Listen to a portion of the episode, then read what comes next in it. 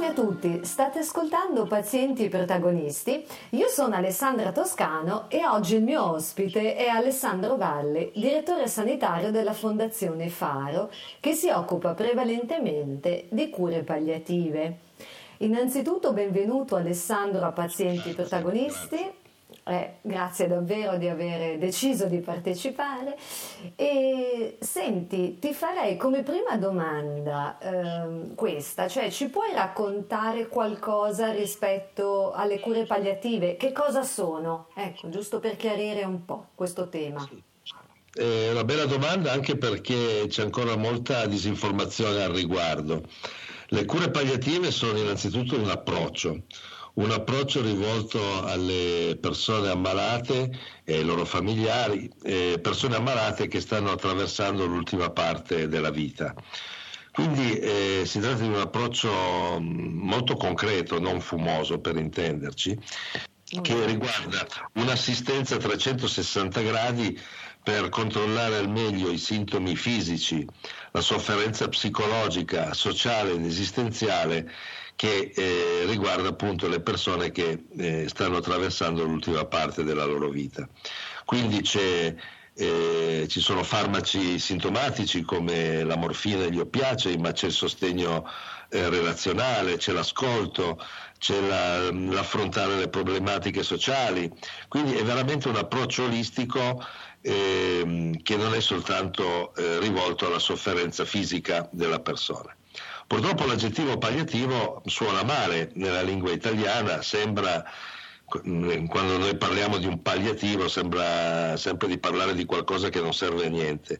In realtà così non è se noi consideriamo l'etimologia, ovvero sia palliative deriva dal pallium, che era il mantello che usavano i soldati romani e che San Martino, che era un soldato romano prima poi di fare una brillante carriera ecclesiastica fino a diventare vescovo di Tours, eh, durante un inverno freddo eh, incontrò un viandante, un mendicante infreddolito e quindi tagliò a metà il suo pallium e lo donò al, ehm, a questo viandante. E guarda caso quel giorno era l'11 novembre, l'estate di San Martino. Ma pensa. Mamma, grazie anche per questo excursus che non conoscevo e penso anche tante persone che ci ascolteranno sicuramente. Non a caso appunto San Martino è il patrono delle cure palliative. Eh certo, no, bellissimo, davvero, grazie. E, ecco, tornando invece alla Fondazione Faro, eh, da chi è stata fondata e quando?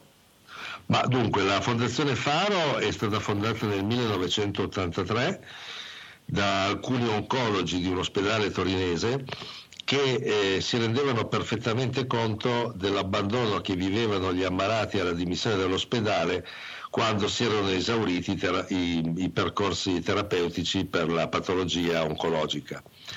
Quindi mentre prima in ospedale potevano avere tutto, cioè dal punto di vista sanitario, c'era il, il chirurgo, c'era l'oncologo medico, c'era il radioterapista, c'era lo psicologo, eh. l'infermiera, l'assistente sociale, il fisioterapista, tutti c'erano. Quando l'ammalato stava peggio scomparivano tutti perché eh, a casa, eh, per ben che ti andasse, incontravi il medico di famiglia e basta. E non c'era una presa in carico territoriale? Assolutamente no, negli anni 80 assolutamente Figurati. no. Mm. E quindi si è eh, pensato di attivare questo primo servizio di cure palliative domiciliari che in realtà è stato inizialmente un percorso abbastanza irto, nel senso che eh, solo nell'85 abbiamo avuto riconoscimento della Regione Piemonte per fare quello che intendevamo fare, ovvero sia le cure palliative e poi finalmente nel 1989 abbiamo, grazie ad una importante donazione abbiamo incominciato a fare per davvero le cure palliative domiciliari. Poi con gli anni sono arrivati gli hospice, l'estensione del servizio a tutte le patologie non solo oncologiche, però i primi passi sono stati quelli. Certo, caspita, un heritage importante perché insomma sono quasi 50 anni di attività. Beh, 83 sì. Eh. No, in, adesso almeno intendo siamo entrati sì in questo nuovo decennio. Eh. Oltre e... 30 anni comunque di attività vera e propria insomma. Mm. Certo, ma Ascolta, eh, hai già anticipato un po' prima no, su quelli che sono i principali servizi della fondazione, perché oltre a quelli proprio di vera e propria assistenza, però dicevi non solo fisica, ma anche mh, mm, morale, al malato e anche alla famiglia, immagino, no? come presa in carico. Mm. Ma guarda, ehm, Occorre fare così un, eh, una precisazione, nel senso che l'assistenza di cure palliative è quella lì, che comprende il medico, comprende l'infermiere, comprende l'OS, comprende il fisioterapista, comprende lo psicologo, comprende l'assistente sociale. Quindi questa è l'attività peculiare delle cure palliative sia a casa che in hospice. Quindi, come dire, non è che noi facciamo qualcosa in più che, di quello che si dovrebbe fare nell'ambito delle cure palliative. Ecco. Quindi tutte queste figure professionali eh, strettamente integrate occorrono. Quindi ehm, l'assistenza è efficace se ci sono tutte queste figure. Ecco, mi piace questo punto che hai sottolineato, perché tanto oggi si parla dell'importanza della, multisci- della, multidisciplinarietà, della collaborazione di tutti gli stakeholder, però giustamente tu dici questo non è un, un aspetto da eh, desiderare, questo è un concetto fondamentale, sine qua non non si può parlare di cure palliative. Esatto, è un aspetto da pretendere, non da sì. averlo se sei nella sfortuna di una malattia così, essere fortunato ecco, ad avere un servizio. Il servizio deve essere questo, peraltro previsto anche da normative nazionali, eccetera, non è un'invenzione Così, eh, sì, è stata una nostra invenzione, ma poi è stata ben consolidata anche dalle normative nazionali. Eh, certo. e, e, poi altre, gli altri servizi, FARO vuol dire Fondazione Assistenza Ricerca Oncologica, quindi certo la parte preponderante è quella assistenziale, però negli anni a vario titolo ci siamo impegnati anche nella ricerca, soprattutto collaborativa con altri centri di cure palliative, considerando il fatto che fare ricerca in cure palliative non è che sia facilissimo, visto le caratteristiche degli ammalati, come dire, eh no, eh, pur delle difficoltà normative, eccetera, è più facile fare eh, ricerca che so in oncologia, ecco, ma in cure palliative, tenuto conto della prevalenza superiore dei pazienti seguiti a casa, è un po' più difficile, ma non impossibile, tant'è che abbiamo insomma, messo, pubblicato parecchi lavori su riviste nazionali ma soprattutto internazionali. E poi c'è la O che inizialmente era la O di oncologico, Fondazione Assistenza Ricerca Oncologica, ma ormai da più di dieci anni, come dicevo prima, sì. eh, il servizio è esteso a tutte le patologie in fase avanzata, quindi chi ha uno scompenso cardiaco, chi ha l'enfisema, chi ha la cirrosi epatica, chi ha la SLA, chi, ecco, quindi come stanno andando le cure palliative moderne, in cui eh, non soltanto cancro, ecco, per così certo. dire. Sì, sì, è... del fatto che è paradossale, ma che deve, come dire, ci garantisce il lavoro anche nei prossimi anni, le prime cause di morte in Italia e nei paesi a reddito medio elevato occidentali, eh, le prime tre cause di morte non sono oncologiche. Quindi attualmente noi seguiamo la minoranza dei pazienti, per così dire, perché tutti i centri so, accolgono soprattutto, e anche noi, pazienti oncologici, ma il bisogno dei pazienti non oncologici è ancora altamente sotto, eh, eh, so, mm, poco soddisfatto, diciamo così. Eh, questo è grande impegno in effetti, c'è tanto da fare, decisamente eh, c'è sì, tanto da fare. Dal punto vista della mentalità. Ecco. Eh sì. Eh sì, quello è un bel paradigma è da cambiare. Eh sì, eh. Eh sì, Infatti eh poi lì ci, arrabbia- ci arriviamo, non ci arrabbiamo, anche lapsus. ci arrabbiamo volta. anche lapsus in effetti. Ascolta, ecco, una, una, cosa importante anche per chi ci ascolta, magari per chiarire, ehm, la Fondazione Faro appunto ha una specifica eh, missione. Eh, rispetto invece all'attività della, della, degli amici della Faro, l'associazione, vogliamo spiegare, ma proprio semplicemente, certo. le differenze che ci sono tra la fondazione e l'associazione?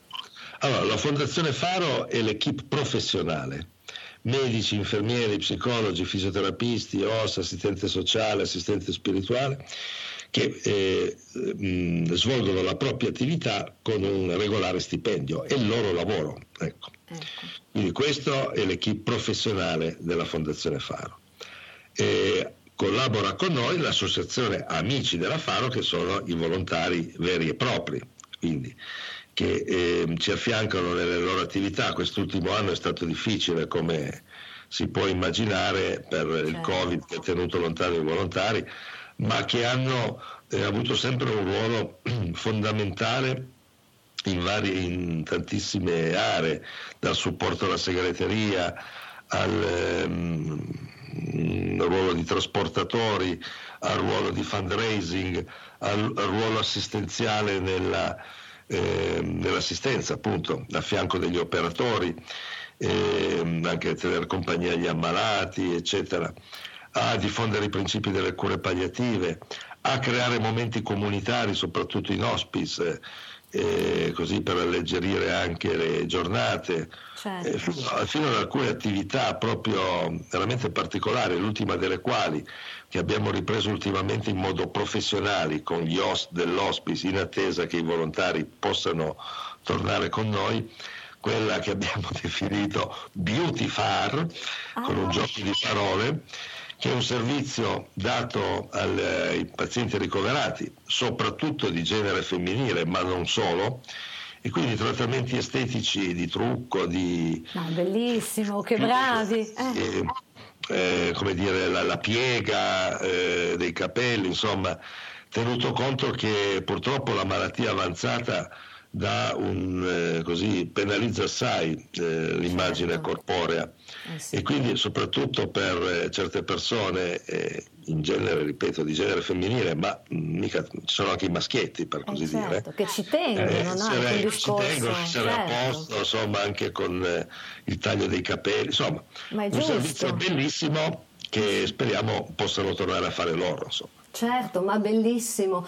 E, e, poi, tra l'altro, mi colpiva una cosa che mm, non, non, non fanno insomma tutte le associazioni, eh, che voi fate anche proprio dei corsi di formazione a tutte le persone che decidono di collaborare come volontari. Ma, come eh. dire, è una nostra iniziativa, ma anche un po' un mandato istituzionale, nel senso che anche la la legge 38, quella che sancisce del 2010, che sancisce il diritto dei cittadini di ricevere le cure palliative e la terapia del dolore, ha anche una parte che riguarda i volontari, che visto anche il tipo di pazienti, eccetera, certo. non possono essere mandati allo sbaraglio, no? Eh no. Eh no. Di, di, farsi male pure loro dal punto di vista psicologico. Psicolo- certo, certo. C'è tutta una, una, una, prima una selezione, poi c'è un, un, corso di formazione uguale per tutti sulle varie dimensioni delle cure palliative e poi alla fine si vedono anche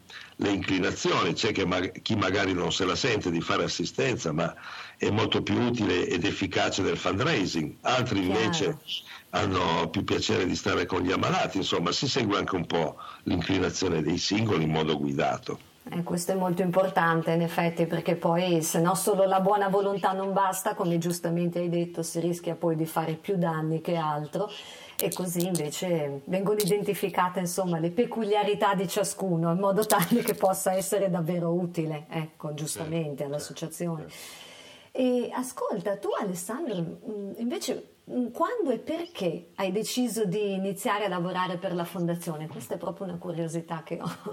Ma guarda, io sono come formazione sono un oncologo. E durante dire, il periodo intercorrente tra la laurea e l'inizio della scuola di specializzazione, per sbarcare il lunario, eh, lo dico molto esplicitamente, ho iniziato a fare delle cure domiciliari che mi hanno aperto un mondo.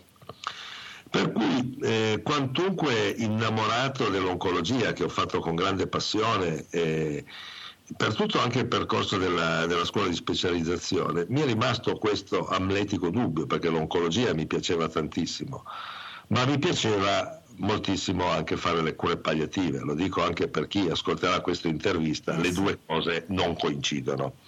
Quindi c'è chi confonde l'oncologia con le cure palliative e viceversa, sono due cose eh, che hanno ovviamente dei punti di contatto, ma sono due cose ben diverse. Eh sì. E, ehm, e quindi alla fine della fiera, quando si è trattato di, di scegliere cosa volevo fare da grande, ho pensato che di oncologi ce n'erano eh, già tanti, ammesso di essere bravo, questo spetta agli altri dirlo, ma uno in più, uno in meno non cambiava granché nel, nello scenario qui torinese. E viceversa mi sentivo di essere più utile, eh, molto più utile eh, nel fare le cure palliative, che i medici palliativisti erano davvero quattro gatti a metà degli anni 90 eh sì. e, e anche vista così la novità di questa disciplina eh, mi sono, ho deciso di avventurarmi eh, nelle cure palliative, devo dire, finora senza pentirmi. Insomma. No, infatti, e anzi meno male, perché sei stato proprio un pioniere in questo campo e ce n'era bisogno e meno male dai un importantissimo contributo. Eh. Ascolta, ehm, ecco, secondo te ancora oggi, adesso ti faccio una domanda un po' tricky, perché eh, so insomma quanto ci tieni in generale al tema, a livello proprio più generale, la conoscenza delle cure palliative oggi, ma come, come va? Come siamo messi ancora oggi in questo 2021?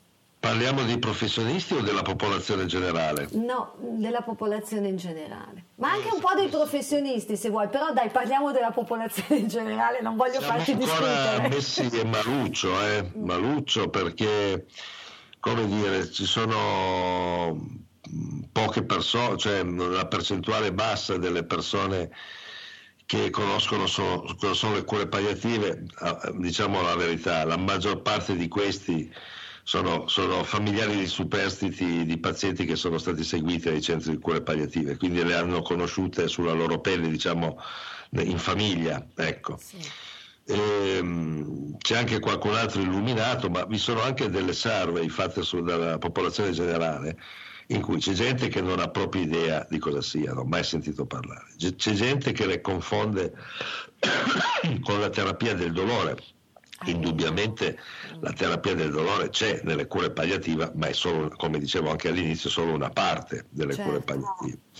E poi ci sono anche quelli che credono di sapere cosa sono e quando glielo chiedi eh, le risposte sono così, un po' così. Quindi, le più fantasiose. Eh. Sì, ma alcune si avvicinano anche alla realtà, ma eh, sento parlare di terapie alternative, di terapie eh, che non hanno consistenza, più fumo che arrosto, cioè ne senti di tutti i colori. Quindi, come dire, nella popolazione eh, c'è ancora molto da fare dal punto di vista dell'informazione, che è un altro degli adempimenti eh, della legge 38, l'informazione alla popolazione. Sì. C'è però anche questo problema che come dire, alcuni ecco, non facciamo abbastanza per informare la popolazione, però dobbiamo anche ammettere in una società a volte anche un po' edonista, non è che proprio tutti abbiano voglia di sentire e acquisire informazioni sulla sofferenza e sulla morte, dobbiamo anche, come dire,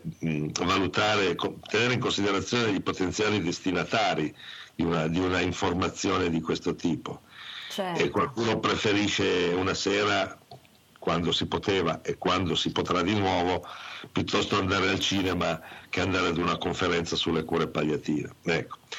Occorre un po' considerare anche questo, che secondo me non è un ostacolo indifferente alla diffusione della conoscenza nella popolazione generale. No, no, certo. Sì, è molto importante questo punto, magari a livello proprio di comunicazione profilata, no? Poi man mano, certo, ci si può allargare.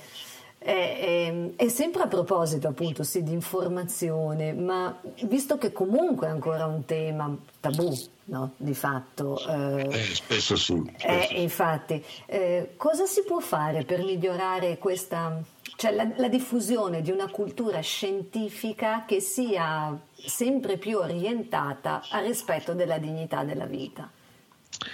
Eh, qui una domanda difficile, eh, difficile, perché allora, dopo 25 anni di cure palliative posso affermare, insomma, con sufficiente sicurezza che le cose da questo punto di vista sono molto migliorate. Ecco. Mi sono ancora però dei, intendo dire, della conoscenza eh, del, delle cure palliative fuori dai centri peculiari delle cure palliative, in modo particolare le cure domiciliari e gli hospice, quindi parlo degli ospedali, parlo dell'RSA.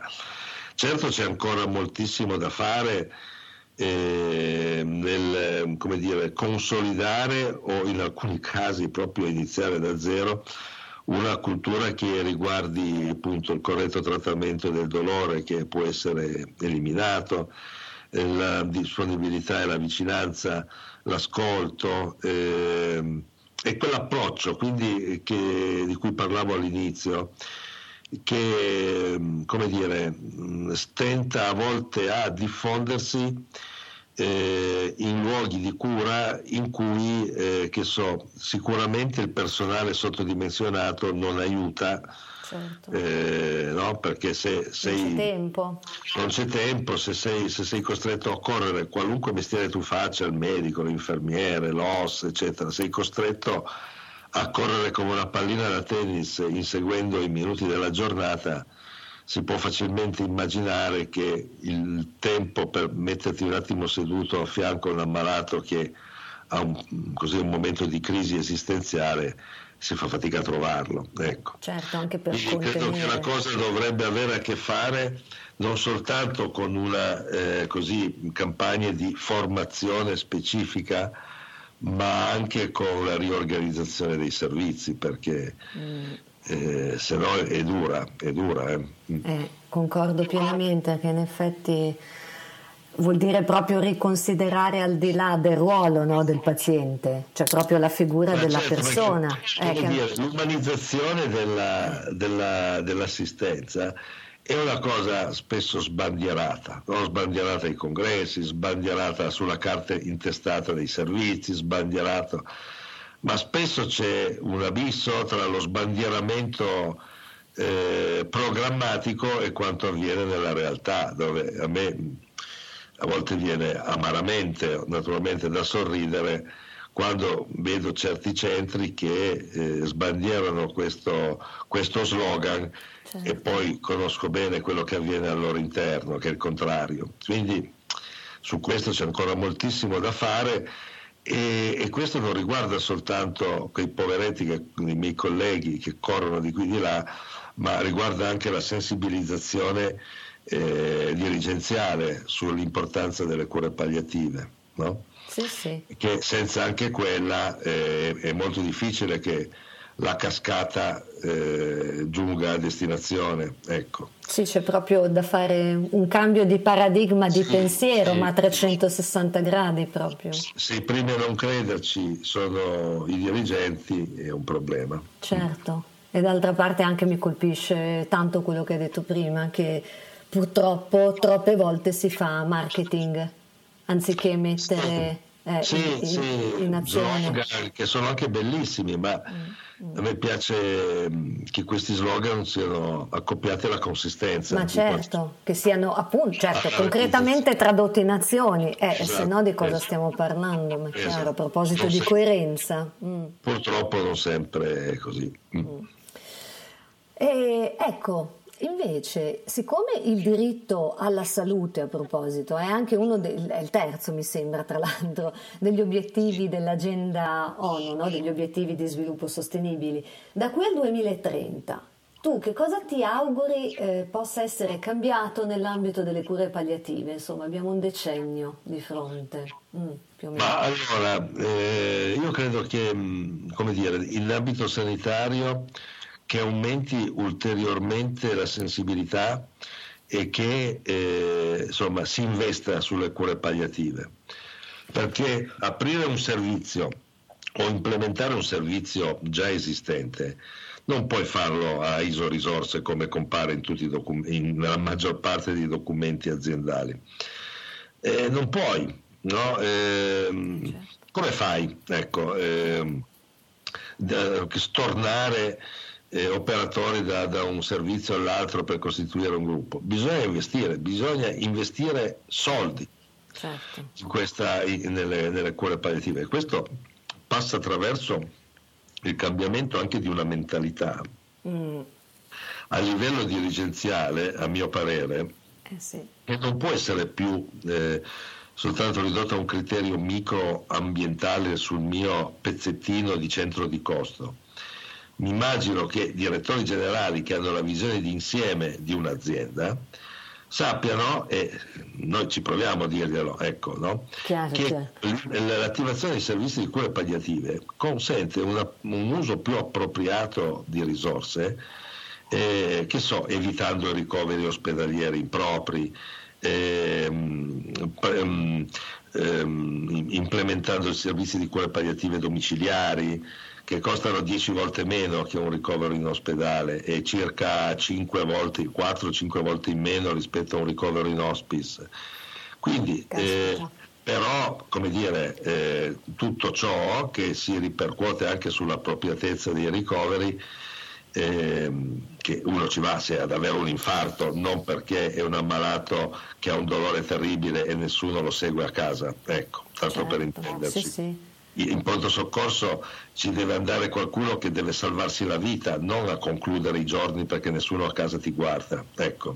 Eh no. Si va per sopravvivere, per salvarsi la vita, non per morire in un pronto soccorso. No, no, per carità. E questo invece è ancora quello che avviene molto frequentemente, con ricoveri impropri, con spese che si impennano, perché un ammalato che poteva stare a casa sua con il suo servizio di cure palliative domiciliare, se va in un ospedale si attiva questa routine che per certi versi può anche essere comprensibile rispetto a un paziente sconosciuto, con un'infinità di esami, di interventi non sempre proporzionati, eccetera, ma che sono praticamente inevitabili. Se ti arriva un paziente in cattive condizioni tu non l'hai mai visto prima, devi capire cosa sta succedendo. Ovviamente.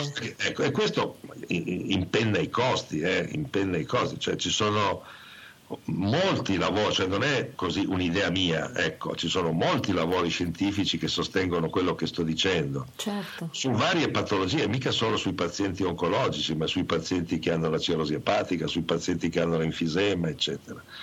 Però bisogna inizialmente sganciare, ecco. Dopodiché eh, trarrà i, frutti, i frutti di un risparmio, tra virgolette, che poi va reinvestito in altri servizi, ma eh, un risparmio di, di spese eh, inappropriate ed evitabili. Ecco. Certo. Già se alcuni dirigenti e direttori capissero questo, eh, sarebbe già importante, sarebbe, oltre eh, sì. i principi. Ecco. Un'ottima, già, insomma, già una buona realizzazione, dai, perché è proprio in un'ottica anche di ottimizzazione eh, degli investimenti di fatto, no? Ascolta, eh, nel lavoro invece che fai per la fondazione, qual è la cosa che ritieni più difficile e quella che ti dà più motivazione? Devo dire la verità. Eh. Allora, la cosa, io faccio due lavori nella fondazione, faccio il direttore sanitario e il medico. La cosa più difficile è il direttore sanitario. Eh, è per quello che ho fatto questa domanda. Quella che mi restituisce più motivazione e soddisfazione è fare il medico, molto lapidariamente. Bello. Beh, eh, immagino per le soddisfazioni. Eh, eh, eh, certo. credo che sia ancora la cosa, poi non so, sta agli altri dire se nell'altra parte, quella della direzione sanitaria, me la cavo o meno.